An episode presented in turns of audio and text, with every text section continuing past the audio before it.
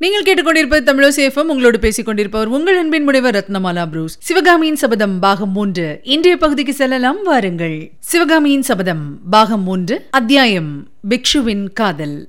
புலிகேசிக்கு தெரியுமா? மறுநாள் மாலை கண்ணபிரானுடைய வீட்டுக்கூடத்தில் ஆயனர் சிவகாமி கமலி கமலியின் மாமனார் ஆகியவர்கள் அமர்ந்து பேசிக் கொண்டிருந்தார்கள். புலிகேசியும் மகேந்திர பல்லவரும் நகர்வலம் வந்தது பற்றியும் அவர்கள் வடக்கு கோட்டை வாசலில் ஒருவரிடம் ஒருவர் விடைபெற்றுக் கொண்ட காட்சியை பற்றியும் புலிகேசி அக்கோட்டை வாசல் வழியாக வெளியேறியது பற்றியும் யோகி அஸ்வபாலர் மற்றவர்களுக்கு சொல்லிக் கொண்டிருந்தார். புலிகேசி காஞ்சிக்கு விஜயம் செய்த நாளிலிருந்து அந்த யோகி தமது யோக சாதனத்தை அடியோடு மறந்து நகரில் நடந்த களியாட்டங்களில் ஈடுபட்டிருந்தார் என்பதையும் இங்கே குறிப்பிட வேண்டும். மேற்படி பேச்சுக்கு இடையிடையே அங்கே தவழ்ந்து வட்டமிட்டுக் கொண்டிருந்த சின்ன கண்ணன் அவர்களுடைய கவனத்தை கவர முயற்சி செய்தான். கமலியும் அவனுடைய நோக்கத்துக்கு துணை செய்கிறவளாய் பேச்சை மறித்து சின்ன கண்ணனுடைய பிரதாபங்களை அவர்களுக்கு எடுத்து சொல்லிக் கொண்டிருந்தாள். அப்போதெல்லாம் அஸ்வபாலர் அவளை ஐயோ பைத்தியமே இப்படியும் ஒரு அசடு உண்டோ?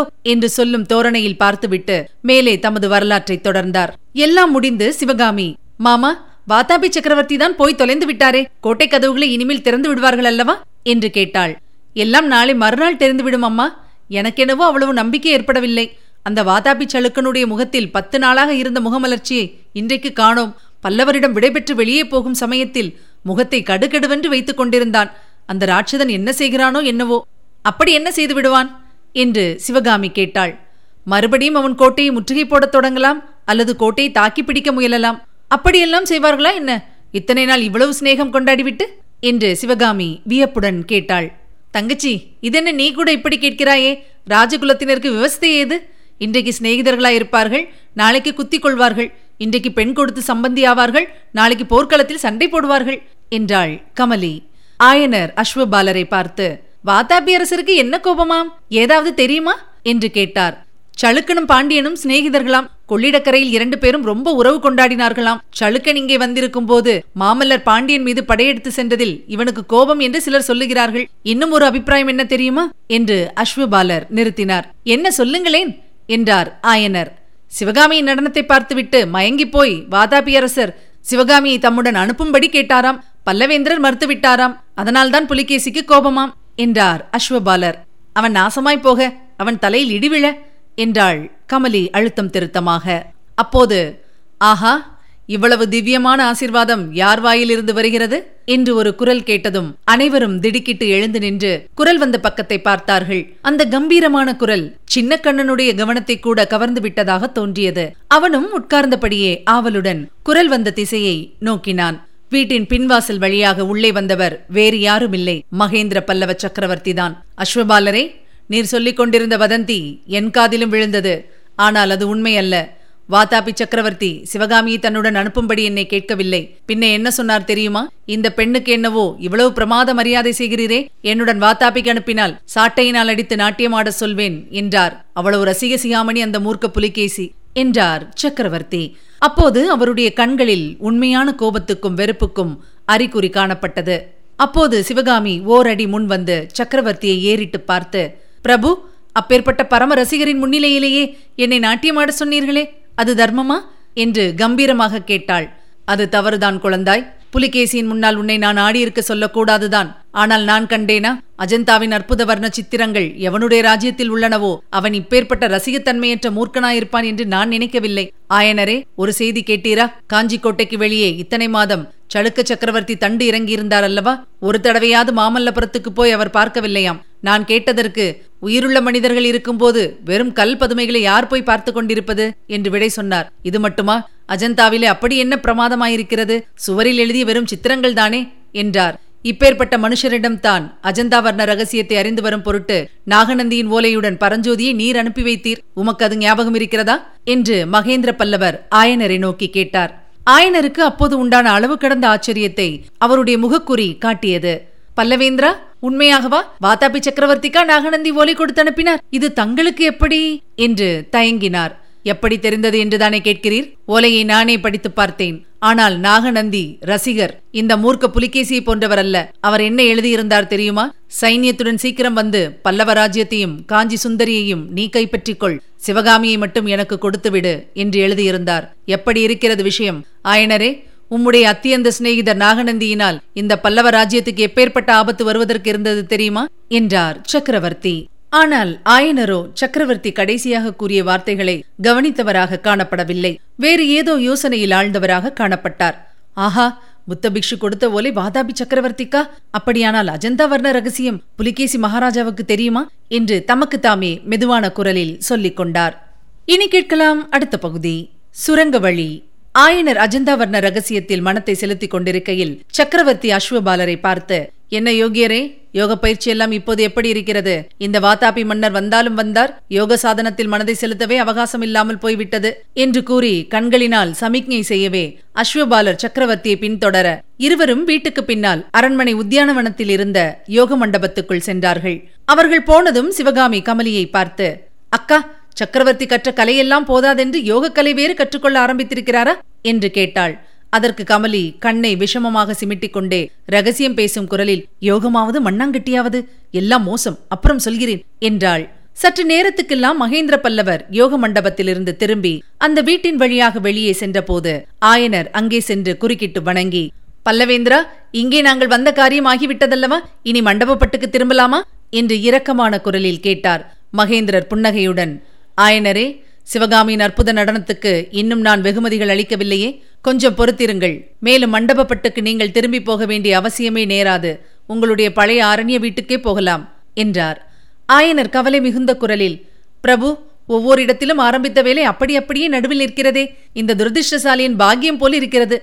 மண்டபப்பட்டில் ஆரம்பித்த திருப்பணியும் அப்படியே நின்று விட்டால்? என்று கூறி வந்தபோது மகேந்திர பல்லவர் குறுக்கிட்டு மகா சிற்பியாரே மனித வாழ்க்கை அற்பமானது. இதில் நாம் ஒவ்வொருவரும் ஆரம்பித்த காரியத்தை பூர்த்தி செய்துவிட முடிகிறதா? நான் தொடங்கிய காரியங்களும் எத்தனையோ நடுவில் நின்றுதான் போயிருக்கின்றன. அதனால் என்ன? நமக்கு பின்வரும் சந்ததிகள் நிறைவேற்றி வைப்பார்கள். அதற்காக கவலைப்பட வேண்டாம். மேலும் நமது அரண்மனையில் கூடிய சீக்கிரம் ஒரு கல்யாணம் நடக்கப் போகிறது. அப்போது உம் குமாரி நாட்டியம் ஆட வேண்டியிருந்தாலும் இருக்கும் என்று கூறிவிட்டு மேலே நடந்து சென்றவர். வாசற்படியண்டை சற்று தயங்கி நின்று ஆயனரே உங்கள் விருப்பத்துக்கு விரோதமாக இருக்கும்படி கட்டாயப்படுத்த நான் விரும்பவில்லை. உங்களுக்கு அவசியம் போக வேண்டுமானால் கோட்டை வாசல் கதவுகள் திறந்ததும் போய் வாருங்கள். தேவை ஏற்படும் போது சொல்லி அனுப்புகிறேன். என்று கூறிவிட்டு விரைந்து வாசற்படியை கடந்து சென்றார். சக்கரவர்த்தி போன பிறகு சிவகாமி திடீர் என்று தரையில் குப்புறப்படுத்துக் கொண்டு விம்மி விம்மி அழத் தொடங்கினாள். கமலி அவளுடைய தலையை தூக்கி தன் மடியின் மீது போட்டுக்கொண்டு என் கண்ணே நீயே நழுகிறாய் உனக்கு என்ன காரியமாக வேண்டுமோ சொல். எந்த பாடுபட்டாவது உயிரை கொடுத்தாவது நான் செய்து கொடுக்கிறேன். நீ கண்ணீர் விட்டால் என் நெஞ்சு உடைந்துவிடும் போலிருக்கிறது என்றாள். சிவகாமி மறுமொழி சொல்லாமல் விம்மவே அசடே நீ எதற்காக அழுகிறாய் என்று எனக்கு தெரியும். சக்கரவர்த்தி கல்யாணத்தை பற்றி சொன்னதற்காகத்தானே. அது எப்படி நடக்கும் சிவகாமி? மாமல்லர் உனக்கு வாக்கு கொடுத்திருக்கும் போது எப்படி நடக்கும்? அந்த மகேந்திர சக்கரவர்த்தி என்னதான் சூழ்ச்சி செய்தாலும் மாமல்லர் வேறொரு பெண்ணை கல்யாணம் செய்து கொள்ள மாட்டார். மாமல்லரின் குணம் எனக்கு நன்றாய் தெரியும். அவரிடம் இந்த சக்கரவர்த்தியின் சூழ்ச்சி ஒன்றும் பலிக்காது என்றாள் கமலி. சென்ற சில நாளாக காஞ்சி நகரில் மாமல்லரின் விவாகத்தை பற்றி பலவித வதந்திகள் உலாவி வந்தன. பாண்டியனை புலிகேசியிடமிருந்து பிரிக்கும் பொருட்டு பாண்டிய குமாரியை மாமல்லருக்கு கல்யாணம் செய்து கொள்வதாக சக்கரவர்த்தி ஓலை அனுப்பியிருக்கிறார் என்று சிலர் சொன்னார்கள். இன்னும் சிலர் வாதாபி சளுக்கர் குலத்திலேயே மாமல்லருக்கு பெண் கொள்ளப் போவதாக பிரஸ்தாபித்தார்கள். இதெல்லாம் கமலியின் காதுக்கும் எட்டியிருந்தபடியால் அவளுடைய மனமும் ஒருவாறு வேதனைப்பட்டுக் கொண்டிருந்தது. ஆகையினால்தான் மாமல்லரின் மன உறுதியை பற்றி அவ்வளவு வற்புறுத்தி சிவகாமிக்கு அவள் தேர்தல் கூறினாள். ஆனால் சிவகாமி தேறுதல் அடையவில்லை. மாமல்லரின் பெயரை கேட்ட பிறகு இன்னும் விசித்து அழலானாள். இல்லையக்கா இல்லை. மாமல்லர் என்னை வெறுத்து விடுவார். என்னிடம் அவருக்கு இருந்த ஆசையெல்லாம் விஷமாகிவிடப் போகிறது. அவருக்கு அப்படி துரோகம் செய்துவிட்டேன் இந்த பாவி. முன்னமே ஒரு தடவை அவர் என்னை வீட்டிலேயே இருக்க சொல்லியிருக்க நான் ஊர் சுற்றப் போய்விட்டேன். இப்போது என்னை மண்டபப்பட்டிலேயே இருக்கும்படி சொல்லியிருக்க இங்கே நாட்டியமாட வந்துவிட்டேன். அக்கா அவர் பாண்டியனை வென்றுவிட்டு நேரே மண்டபப்பட்டுக்கு வருவார். வந்து என்னை தேடுவார். அங்கே என்னை காணாமல் போனால் அவருக்கு எப்படி இருக்கும்? நான் இங்கே புலிகேசிக்கு முன்னால் நாட்டியமாட வந்து விட்டேன் என்று கேள்விப்பட்டால் அவருக்கு என்னமா இருக்கும்? ஆஹா இந்த சக்கரவர்த்தி என்னை எப்படி வஞ்சித்து விட்டார்? என்று விம்மிக்கொண்டே கூறினாள் சிவகாமி. கமலி சற்று நேரம் யோசனையில் ஆழ்ந்திருந்தாள். சிவகாமி இதற்கு ஏன் இவ்வளவு கவலை? கோட்டை வாசல் திறந்ததும் நீ போகலாம் என்றுதான் சக்கரவர்த்தியே சொல்லிவிட்டாரே என்றாள். ஆஹா அவருடைய சூழ்ச்சி உனக்கு தெரியாது. எனக்காகவே கோட்டை வாசலை வெகுநாள் வரையில் சாத்தி வைத்திருப்பார் அக்கா. மாமல்லர் இங்கு வந்து சேரும் வரையில் திறக்க மாட்டார். நீ வேணுமானால் பார் என்று சிவகாமி விம்மினாள். தங்கச்சி நீ கவலைப்படாதே. கோட்டை வாசல் திறக்காவிட்டால் போகட்டும். நான் உன்னை எப்படியாவது வெளியே அனுப்பி வைக்கிறேன் என்றாள் கமலி. உடனே சிவகாமி விம்மலை நிறுத்தி எழுந்து உட்கார்ந்து அக்கா நிஜமாகத்தானா? அது சாத்தியமா? என்று கேட்டாள். நான் மனம் வைத்தால் எதுதான் சாத்தியமாகாது? என்னை யார் என்று நினைத்தாய்? இந்த மகேந்திர சக்கரவர்த்தியின் சூழ்ச்சியெல்லாம் என்னிடம் பலிக்குமா? அக்கா எப்படி என்று சொல். எங்களை எவ்விதம் வெளியில் அனுப்பி வைப்பாய்? என்று சிவகாமி பரபரப்புடன் கேட்க கமலி அவள் காதண்டை தன் வாயை வைத்து சுரங்க வழி மூலமாக என்றாள். சிவகாமி ஏற்கனவே காஞ்சியில் இருந்து வெளியே போக ரகசிய சுரங்கவழி இருக்கிறதென்று கேள்விப்பட்டதுண்டு. எனவே இப்போது கரை கடந்த ஆவலுடன் சுரங்கவழி நிஜமாகவே இருக்கிறதா? உனக்கு நிச்சயமாய் தெரியுமா? என்று கேட்டாள். கமலி மீண்டும் ரகசிய குரலில் கூறினாள். இறைந்து பேசாதையடி மாமாவின் யோக சாதனத்தை பற்றி சொல்கிறேன் என்றேன் அல்லவா? யோகம் என்பதெல்லாம் பொய் தங்கச்சி சுத்த பொய். அந்த மண்டபத்திலே சுரங்க வழி இருக்கிறது. அதற்குள்ளே இருந்து குண்டோதரன் அடிக்கடி வெளியே வருவதை நான் பார்த்திருக்கிறேன். சக்கரவர்த்தி கூட சில சமயம் என்ன அக்கா சொல்கிறாய் குண்டோதரனா? ஆமாமடி தங்கச்சி ஆமாம். குண்டோதரன் என்று சக்கரவர்த்தியின் ஒற்றன் ஒருவன் இருக்கிறான். சத்ருகுணன் என்று இன்னொருவன் இருக்கிறான். ரெண்டு பேரும் பொல்லாத தடியர்கள். என்னடி யோசிக்கிறாய்? ஒன்றுமில்லை. சொல்லக்கா அந்த சுரங்க வழி உனக்கு எப்படி தெரிந்தது? அந்த யோக மண்டபத்தின் பக்கம் நான் வரவே கூடாது என்று என் மாமனார் சொல்லியிருந்தார். அதனாலேயே அவருக்கு தெரியாமல் நான் அடிக்கடி போய் பார்ப்பேன். ஒரு நாள் நான் போய் எட்டி பார்த்தபோது மண்டபத்தின் மத்தியில் இருந்த சிவலிங்கம் அப்பால் நகர்ந்திருந்தது. லிங்கம் இருந்த இடத்தில் ஒரு பெரிய துவாரம் தெரிந்தது. அதற்குள்ளே இருந்து குண்டோதரன் வெளியே வந்து கொண்டிருந்தான். அப்போது மண்டபத்திற்குள்ளே யார் இருந்தது என்று நினைக்கிறாய்? என் மாமனாரோடு சக்கரவர்த்தியும் நின்று கொண்டிருந்தார்.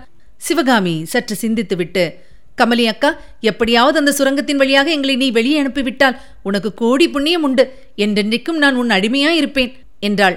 பேச்சை பார் பேச்சை. எனக்கு அடிமையா இருக்க போகிறாளாம். அடி பொல்லாத நீலி இந்த ராஜ்யத்துக்கே ராணியாகப் போகிறாய்? எனக்கு அடிமையாகி விடுவாயே நீ? வாக்கு கொடுத்துவிட்டு அப்புறம் திண்டாடாதே என்றாள் கமலி. பிறகு ஆகட்டும் தங்கச்சி கொஞ்சம் பொறுமையாயிரு. அந்த மண்டபத்தின் மத்தியில் ஒரு சிவலிங்கம் இருக்கிறது. அதை இடம் விட்டு நகர்த்தினால் சுரங்கவழி தெரியும். லிங்கத்தை எப்படி இடம் விட்டு நகர்த்துவதென்பதை இன்றைக்கு அல்லது நாளைக்குள் எப்படியாவது தெரிந்து கொள்கிறேன். ஆனால் நீ இவ்வளவு அவசரப்பட்டு என்ன பிரயோஜனம்? உன் தகப்பனார் உன்னுடன் வருவதற்கு சம்மதிக்க வேண்டுமே? என்று கமலி கவலையுடன் கூறினாள்.